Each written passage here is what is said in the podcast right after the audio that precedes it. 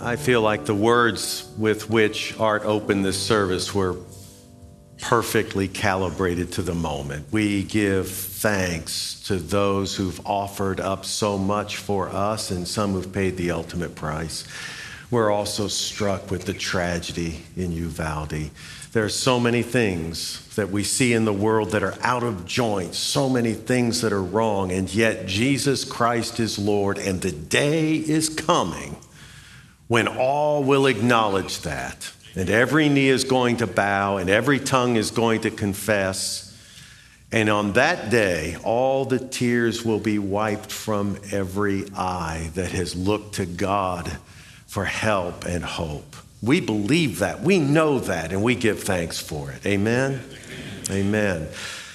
Memorial Day. How can we forget the many men and women who have as I said a moment ago, paid the ultimate price for us. We acknowledge that. And every year at First Woodway, besides praying for those families who have lost loved ones, we also call to mind those who have suffered in various ways, because there are many who have served that are alive but bear the scars of their service. It might be PTSD, it might be some catastrophic injury, more likely, it's both. There are many who have suffered. And so we want to take time also to acknowledge them and to pray for them and their families and to be a church that can minister to families that have lost loved ones, to families that have loved ones who have been harmed in some way, and to those who've served who are still living with the consequences of their service. I wanted to ask Rusty Hicks to come on up. Rusty, if you'd come, Rusty and Martha are members here at First Woodway. Rusty happens to be one of fewer than 100 people named as an honorary Marine. I think the Marines have been around for what, 250 years? They sure have. Almost. Almost 250 years, and fewer than 100 people have been uh, awarded that honor, and it is because of Rusty's work with those who have been wounded in, in their service of the country. And what I wanted to ask Rusty to do is to come and talk with us for a few moments about how to be the kind of church that can minister to families that, and, and individuals that have uh, maybe some, some scars, maybe literally battle scars. Absolutely, Paul. Thank you for this opportunity. I've been blessed to spend many years taking out our nation's combat wounded, ill, and injured, taking them out in the outdoors on what could be a life changing experience. Back during the war, we all saw the explosions on television. A master gunnery sergeant and I would see them in the hospital several days later. And a lot of times they came in in an induced coma. But regardless, they all came in with the battle scars, the gunshots, the burns, or amputated limbs. And after they were ready to go, we told them about, hey, there's an opportunity. Would, would you like to get out, get out in the outdoors and go on a hunting trip? And every one of them said yes. They wanted one thing they wanted the weapon back in their hand and be treated normal. But the hunting trips weren't the real reason that we started our ministry. It was to get them out around the fire pit. To let them talk about issues that they had before, before their devastating injury and talk about their injury. Many times I'm pretty good at starting a conversation and then getting out of the way. And I can tell you what, to sit back and listen to the horrific stories that our warriors had was pretty rewarding. But it was also one of they got things off their chest. It became repetitious. And when it became repetitious, it became easier for them to share their story. And then they took it back to the barracks and shared with other injuries, other injured Marine soldiers, sailors, and airmen. And when they did that, it just had a domino effect.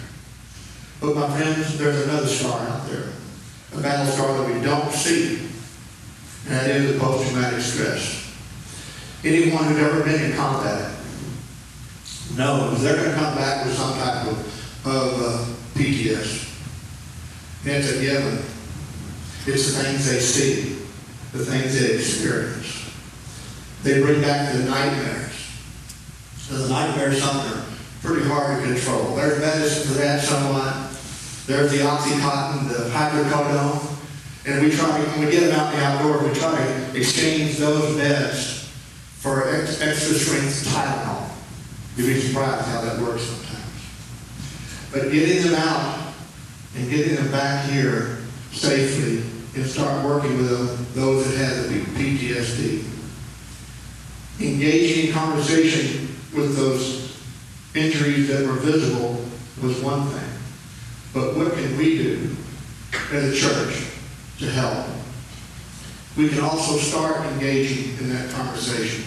Let them know that there's help out there. There's so many wonderful organizations, 501c3 companies out there that are geared to help out. We start that conversation by saying, we love you, and there are better days ahead.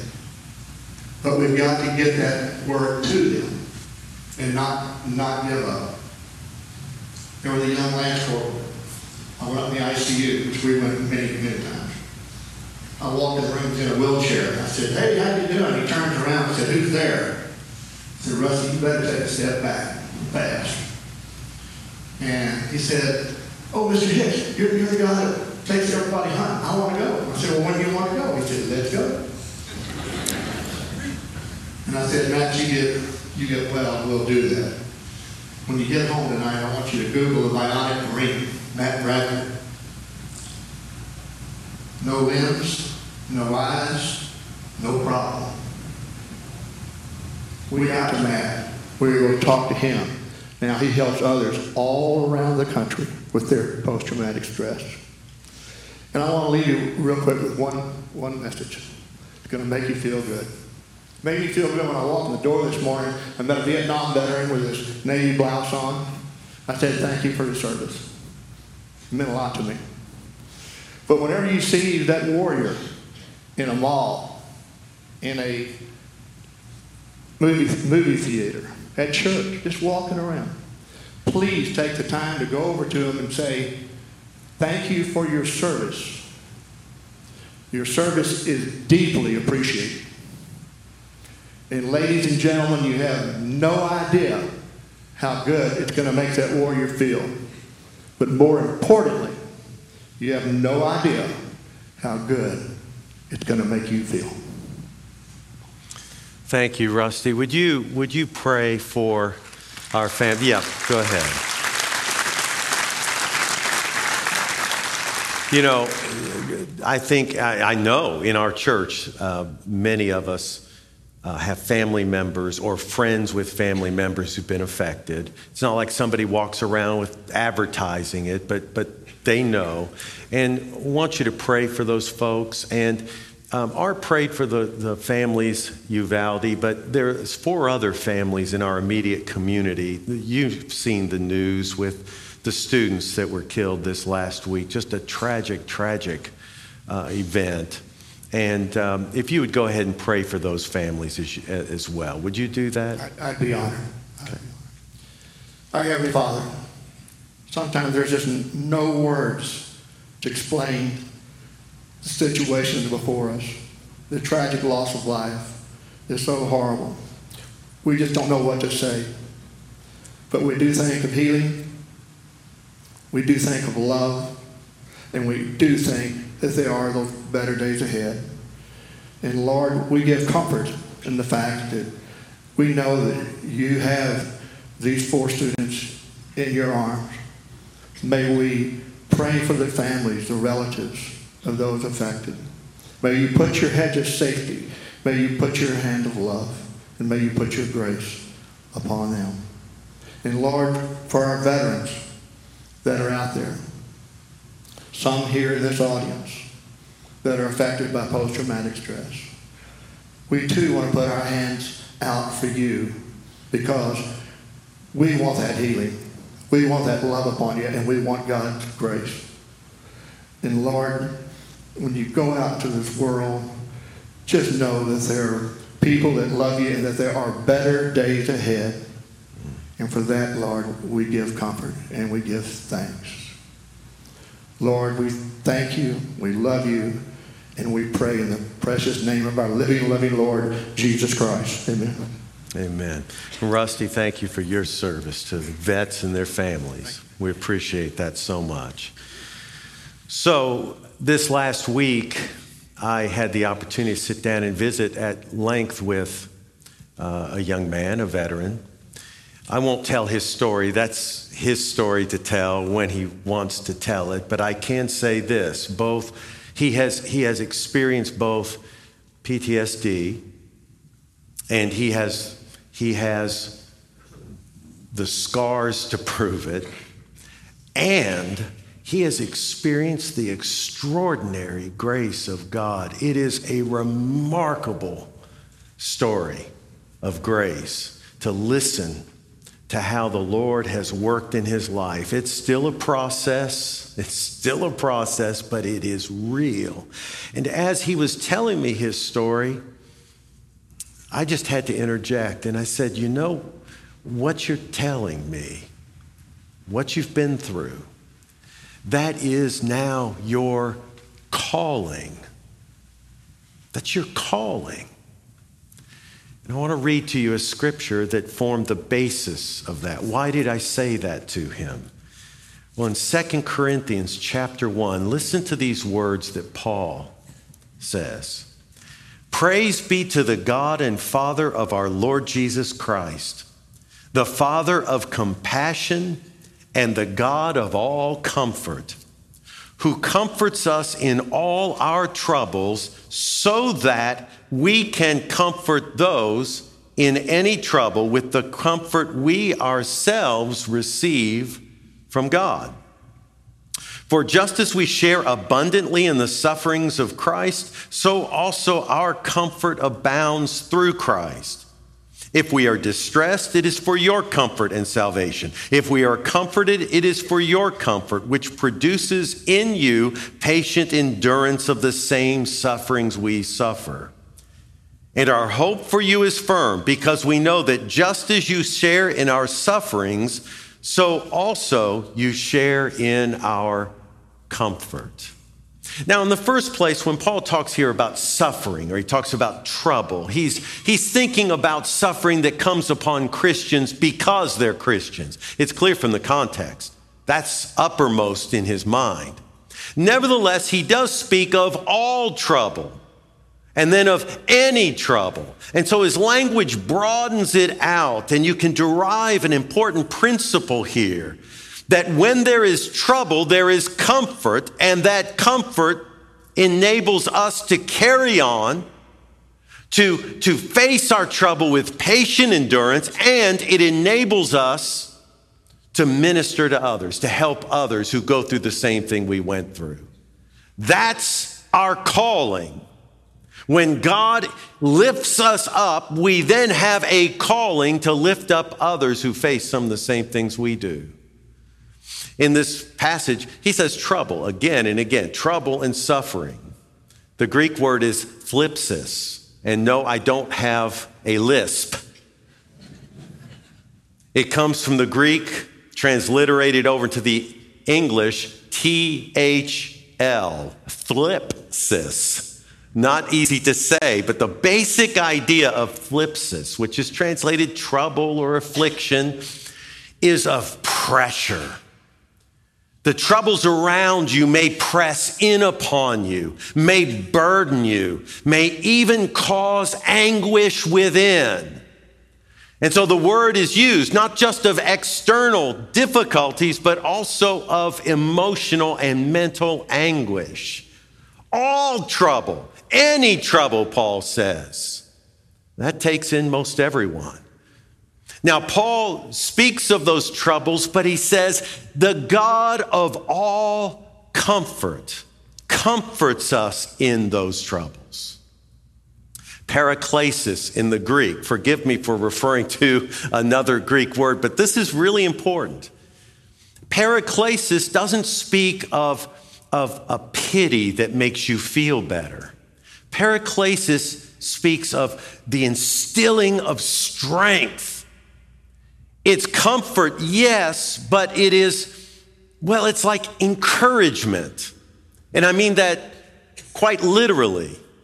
Our word comfort comes from the Latin root fortis, which means brave.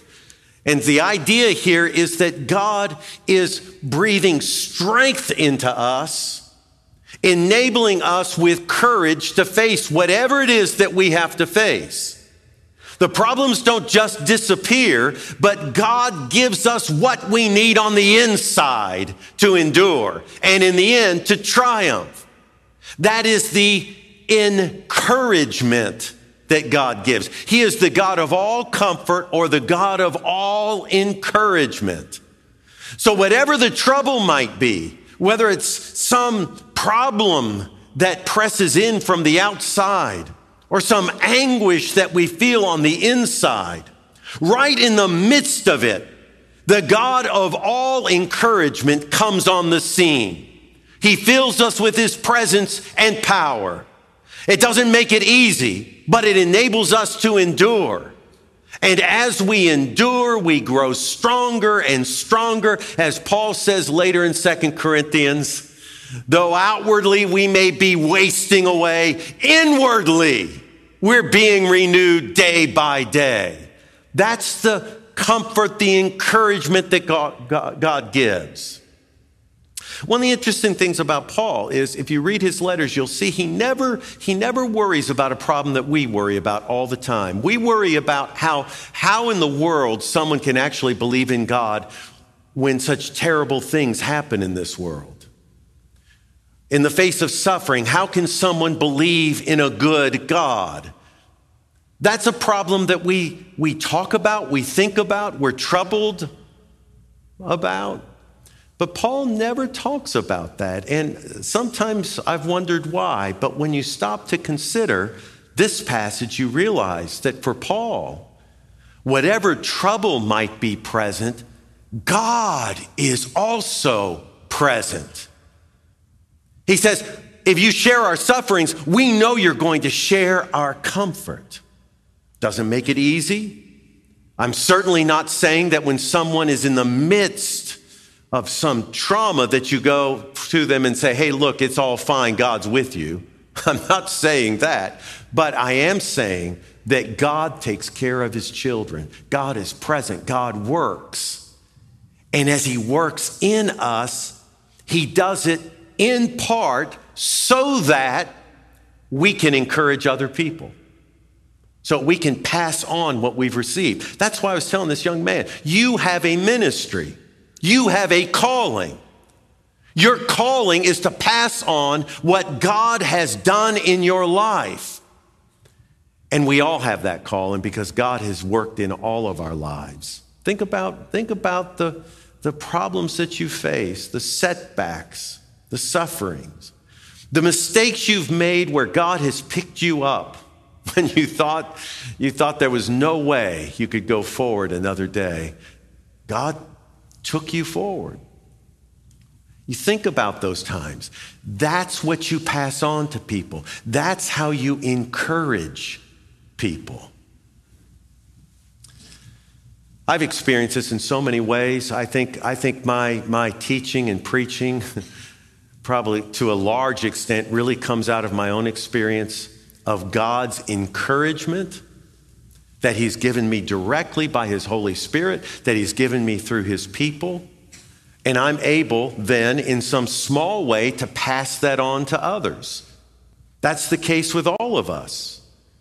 The thing that comes to my mind right now because of what's happened this month is the situation with my brother. And of course, you know the story.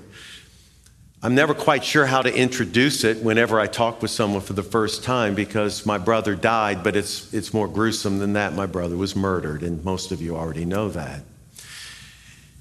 And when that happened, I shared with you when I got home. I, I, I, I hardly prayed for days days and days. Not because I was angry, not because I, I felt cut off from God, but because I just didn't have words to say. I just didn't have words. But throughout that entire time, I felt like I was being upheld by God. I was encouraged by God. And then when I get back, I find people who love me, who are praying for me, who are supporting me. And sometimes it was astonishing.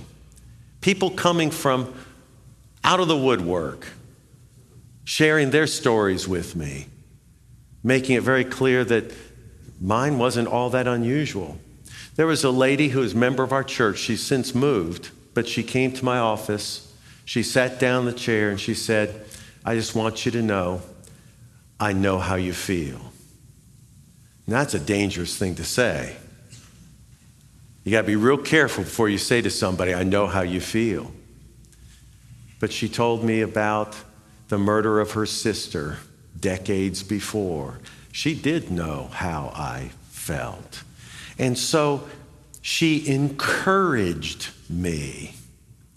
And I have since found, with the Lord's encouragement and the encouragement the Lord's given through other people, that I am able to speak in situations that I was pretty much mute in before. Because I kind of know some things I didn't know before. The tuition's high, and, and I'm not sure I really, I'm not thrilled with having paid it, let's put it that way. There's a Christian philosopher named Nicholas Wolterstorff who wrote a book called Lament for a Son. His son was killed in a terrible uh, mountain climbing accident. He and his and Nicholas Wolterstorff were together at the time. And in his book, he talks about how he's changed as a person and changed for the better. And then he says, The truth is, I would give all that up if I could just have my son back. And I think sometimes that's how we feel so what I'm talking about doesn't it doesn't solve the mystery of evil in God's world. I mean, God is a good God. God's all powerful, and yet God allows evil and suffering and terrible things to happen. I can't answer that question. I don't understand how that can be, but I do know from what Paul says from my own experience that God is present in the midst of every trouble through which we pass. He's present. And it's out of that that we are then able to minister to others. Probably, or at least possibly, the greatest missionary since the Apostle Paul was a Methodist missionary known as, well, his name was E. Stanley Jones. Maybe you've heard of E. Stanley Jones. He served in India for decades.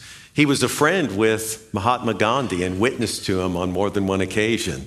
And he won hundreds and hundreds, actually thousands of Hindus to Jesus Christ. What a ministry he had. But he knew his share of suffering and trouble. And in his autobiography, he makes an interesting statement. He says, When you face suffering, when you face trouble, what you must learn to do is to use it to glorify the Lord. In other words, he's saying it's a kind of calling. Whatever you face, use it, turn it to service for God. And that is pretty much what Paul's talking about here. That God does minister to us in our need, and then we should turn what he's given us into ministry of our own. We're all called to serve. So think about think about what you've been through. Think about the troubles that you've had. It's easy to get resentful, hard, be filled with regret, but instead of that, why not consider how God has seen you through it and then consider how God might use you, how God might be calling you to minister to other people? That's what I shared with my young friend this last week. And that's what I would say to everyone here this morning. When we face trouble as Christians, it's not all about how God gets us through it personally. It's not all about how I feel and whether I am at peace. And uh, it's those things, but it's more than those things. It's how God is shaping me to use me. Every problem we face Every problem we face is a calling to ministry. So when you take this as a whole, I think it calls us to this. First of all, whatever it is that we encounter, whatever trouble we face, we need to lean into God. Don't let yourself think that God is the problem, as if God is somehow hard hearted, allowing this to take place. I don't know why God allows it. But God is an ever present source of comfort and encouragement.